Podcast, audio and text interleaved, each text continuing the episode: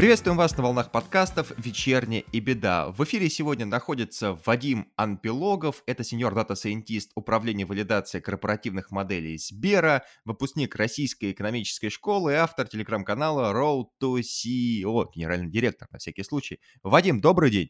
Добрый день, Роман. Наш спикер относится к стахановцам, то есть к тем, кто записывает больше одного или двух э, подкастов в стенах вечерней беды. И сегодня у нас э, третий выпуск, который посвящен построению модели оценки вероятности дефолта или probability of default. Вадим, может быть, для начала расскажешь в более узком смысле, что такое за аббревиатура вот это вот PD, то есть probability of default?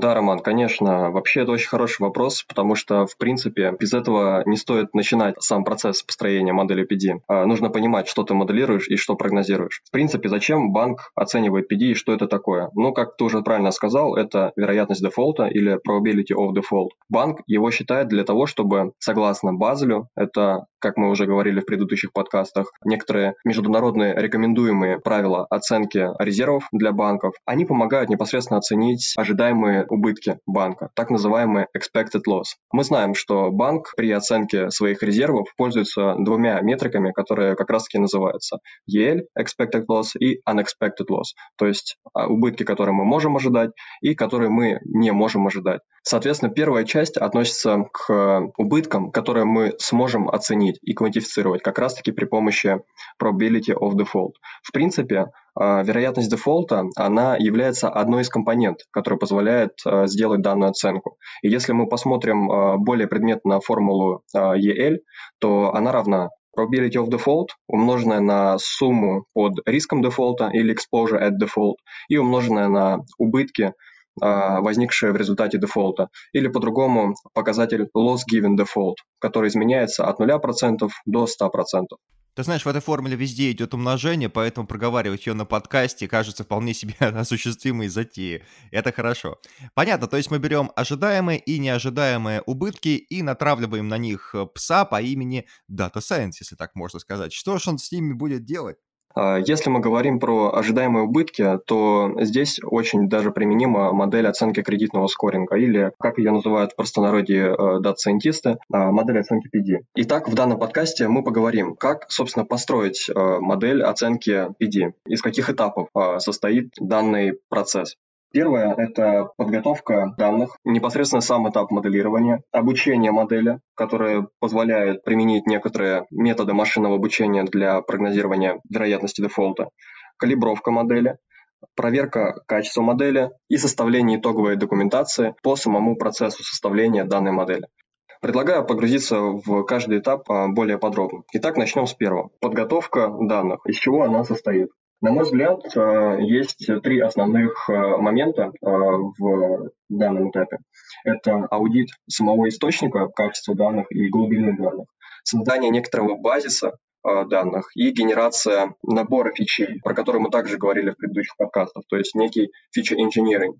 В данном случае рекомендуется использовать э, не только количественные данные, то есть, например, данные финансовой отчетности для составления фичей, так называемых. Также использовать и качественные данные. Например, мы можем проставлять э, по клиенту э, некую ранжируемость. Например, говорить, что бюджет какого-либо проекта у клиента, если мы, предположим, оцениваем компанию из девелоперской индустрии, состоит из хорошего бюджета, плохого или не очень хорошего. И каждой из данных позиций мы проставляем некую некоторый так называемый скоринг, например, А, Б, С, Д, и говорим, что есть хороший проект, есть плохой проект. После этого мы э, занимаемся э, сбором э, самой переменной, которую мы прогнозируем. Это очень важно в моделях машинного обучения, понимать, какую переменную ты прогнозируешь. Собственно, здесь кроется, наверное, один из таких секретиков моделей оценки кредитного скоринга, и состоит он в том, что мы прогнозируем флаг дефолта на протяжении следующих 12 месяцев. То есть о чем это говорит? Что клиент в течение следующих 12 месяцев может выйти в дефолт. Конечно, для того, чтобы делать такую оценку, необходимо иметь некоторую историю за предыдущие года по клиенту и понимать, как он себя э, вел на истории, дефолтил или не дефолтил. А, безусловно, такую базу данных э, собрать достаточно сложно руками, не имея богатой базы, такой как, например, у Сбера. После того, как мы собрали э, данные переменные, э, мы сделали переменные для моделирования итогового флага, мы переходим непосредственно к этапу моделирования. Э, в чем он состоит? Он состоит по факту в том, что мы выбираем подход, на основе которого будет создана модель. Обычно это используется логистическая регрессия, как мы упоминали также в предыдущих подкастах, а также разбиение модели на обучающую э, выборку и на тестовую выборку, так называемую. Вообще, в принципе, в Data Science э, есть три типа выборок. Это in-sample модель э, разрабатывается на данной выборке, out of sample – это выборка для тестирования качества модели, и out of time – это наиболее свежие данные, на которых проводится оценка качества модели непосредственно уже на этапе валидации.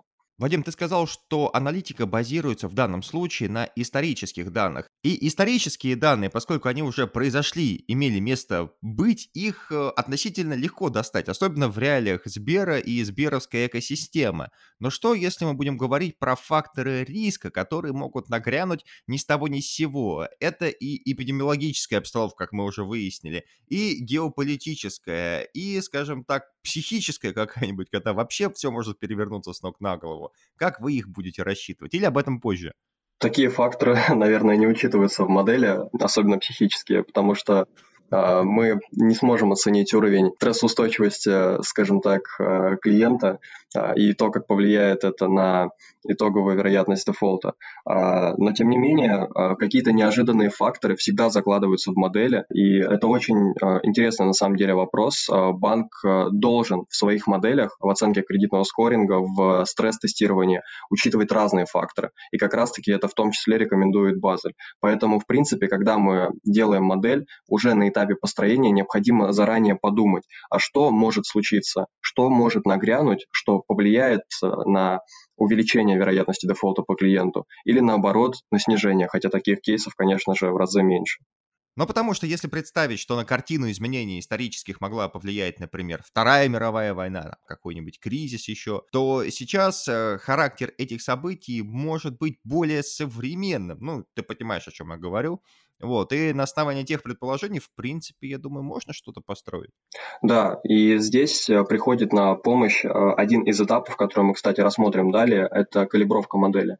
Роман, открой небольшой секрет. Уровень дефолтов по клиентам ведет себя несколько по-разному а, в разные фазы экономического цикла. И зависит от того, что у нас сегодня на дворе. Кризис, стагнация, рост экономики и так далее. В зависимости от данной фазы мы наблюдаем разные дефолт-рейты, так называемые. И как раз-таки этот пункт мы рассмотрим в этапе калибровка. А, мы разбили выборки на train и тест, так называемые, и теперь мы переходим а, к непосредственному преобразованию факторов модели. Как я уже говорил, на одном из первых этапов мы формируем с помощью фичи инжиниринга некоторые переменные, получаем так называемый набор этих переменных, например, финансовые факторы, ну, предположим, уровень рентабельности по компании. Но при этом мы не можем использовать в сыром виде данный фактор для того, чтобы построить модель. Нам необходимо прибегнуть э, к одному из способов трансформации данного фактора. Это либо weight transformation, либо logit преобразование. Рассмотрим первый несколько более подробно. Weight transformation или weight of evidence transformation предполагает разбиение фактора на несколько групп. Ну, например, на 5 групп мы разбиваем переменную рентабельности, которая говорит, что есть рентабельность до 10%, до 20%, до 30%, до 40% и больше 40%. Предположим, это будет так. После этого мы можем использовать данную переменную. Для чего делается такая трансформация? Для того, чтобы в первом э, случае избежать пропущенных значений, чтобы они обрабатывались наиболее корректно. Во втором случае, чтобы работать более корректно с экстремальными значениями, которые до этого могли не встречаться в модели. Таким образом, модель будет работать корректно и правильно. С такой же логикой используется и логик преобразования, но в основе него э, лежат э, некоторые математические алгоритмы, которые позволяют перевести нашу непрерывную переменную в некоторую тоже э, группированную, в нормированное значение. После этого мы можем использовать данные факторы для построения нашей модели. Затем мы переходим к непосредственному обучению модели на выборке train. Для этого мы используем, как правило, алгоритмы, которые стандартные, которые известны всем. И для этого, например, можно использовать известную библиотеку в Python, Escalert. Здесь мы, например, используем Logistic Regression, который позволяет как раз-таки построить э, модели логистической регрессии. Старая добрая логистическая регрессия, про которую ты подробно рассказывал еще в самом первом выпуске, насколько я помню. Да, все верно. Кстати, Роман, как ты считаешь, какой примерно, э, на твой взгляд, э, средний уровень дефолтов по корпоративным компаниям? Ох-ох-ох. Ну, ты знаешь, учитывая то, что мы всегда привыкли надеяться на лучшее, но готовиться к худшему, я скажу цифру 76%. А, я тебе скажу так, а, ты слишком пессимистично настроена в отношении нашего бизнеса. А, мы, конечно, живем в России, но, тем не менее, средний уровень дефолтов примерно около 6-7%. И то это даже считается достаточно высоким уровнем. Поэтому 76 – это слишком пессимистично. Значит, даже 5-6% считается довольно высоким показателем. Что ж, спасибо тебе за этот полезный инсайт. И теперь мы переходим к уже упоминаемому нами этапу калибровка модели. Что же она из себя представляет? Как мы говорили, уровень дефолтов может изменяться а, от фазы к фазе экономического цикла. И, собственно, чтобы модель правильно а, реагировала на всякие шоки, такие как ковид, например, или внезапный кризис, который может возникнуть у нас в экономике, что случается достаточно часто за последние 10 лет, ну да, или изоляция какая-нибудь в государственном смысле. Привет, Северная Корея. Ну это уж совсем грустно. Да, собственно, искусственное такое создание кризисов то здесь как раз-таки мы предусматриваем в данной калибровке возможность таких событий. Каким образом? Мы берем и смотрим, какой уровень дефолтов а, был у нас за целый экономический цикл, например, за 10 лет. Мы учитываем все фазы, такие как кризис, стагнация, а, рост экономики, пик и так далее, и рассчитываем средний default rate, зависит от промежуток времени, и строим нашу модель таким образом, чтобы средний предсказанный уровень дефолтов был равен вот этой так называемой центральной тенденции. Обычно в практике называют средний исторический уровень дефолтов именно так. И после того, как мы подобрали нашу модель таким образом, что средний исторический уровень дефолт рейтов встречается и в нашем предсказанном PD, мы построили качественную модель и, что самое главное, устойчивую к таким шокам. И таким образом здесь мы уже получаем готовую модель. Модель оценки вероятности дефолта или probability of default, верно? Все верно, Роман. И теперь остался, наверное, более такой формальный этап, последний. Это проверка качества модели и сбор документации. То есть такой self-clarification ты перепроверяешь себя, какую модель ты построил, насколько она стабильна, насколько она качественно оценивает а, вероятность дефолтов. Качественно это означает более точно. И для этого помогают а, некоторые, собственные проверки, проведение качественных и количественных тестов а, на своей же модели. Например, мы можем посчитать уже упоминаемый нами коэффициент Gini, который представляет себя по факту показатель ROC-AUC в машинном обучении и проведение некоторых других тестов, которые говорят о качестве модели. И, например, если мы получаем показатель э, Gini равный э, больше 40%, в среднем это можно считать хорошей моделью. И на последнем этапе мы формируем э, документацию на основе построенной модели, которая будет говорить, какие были проведены основные этапы, как модель строилась, чтобы потом человек, который будет рассматривать э, данную модель, в том числе, например, и валидатор или аудитор, он мог понимать, как модель была э, построена, как э, оценить ее качество, как ее воспроизвести и как ее интегрировать в сами процессы банка. То есть на последнем этапе вы фактически делаете такую сборную солянку из комментариев или пишете своеобразную методичку да, по работе с данной моделью?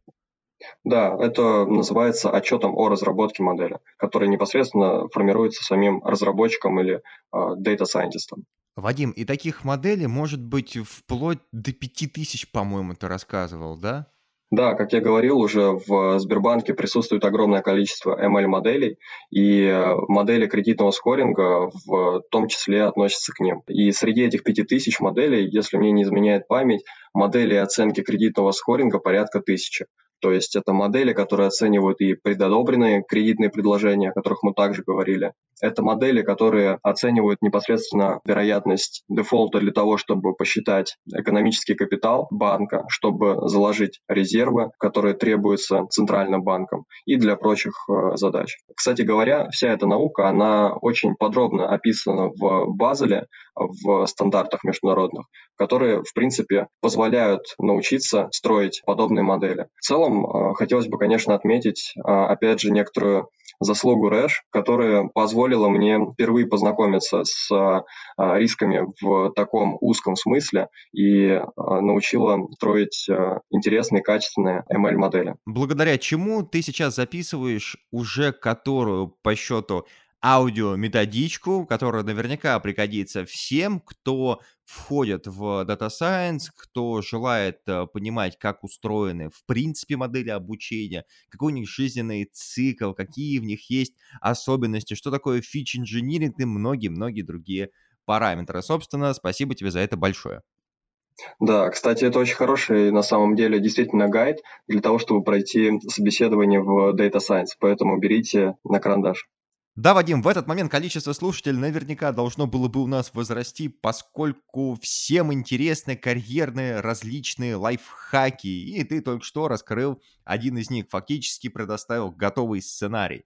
И раз мы уже взялись выпускать такие аудиогайды для студентов, для молодых специалистов про Data Science и Machine Learning, а, я предлагаю в следующих подкастах как раз-таки обсудить, как же попасть в Data Science, что подготовить, что выучить для собеседования и как попасть в Data Science в том числе и Сбербанк, человеку, который э, может не иметь э, никакого технического образования, но при этом иметь желание и амбиции быть крутым дата-сайентистом. А теперь мы будем тушить свет. Спасибо тебе, Вадим, за то, что пришел поделиться ценной информацией. Спасибо, Роман, еще раз за приглашение. Э, буду рад в следующих подкастах поделиться с вами э, своим опытом и до связи.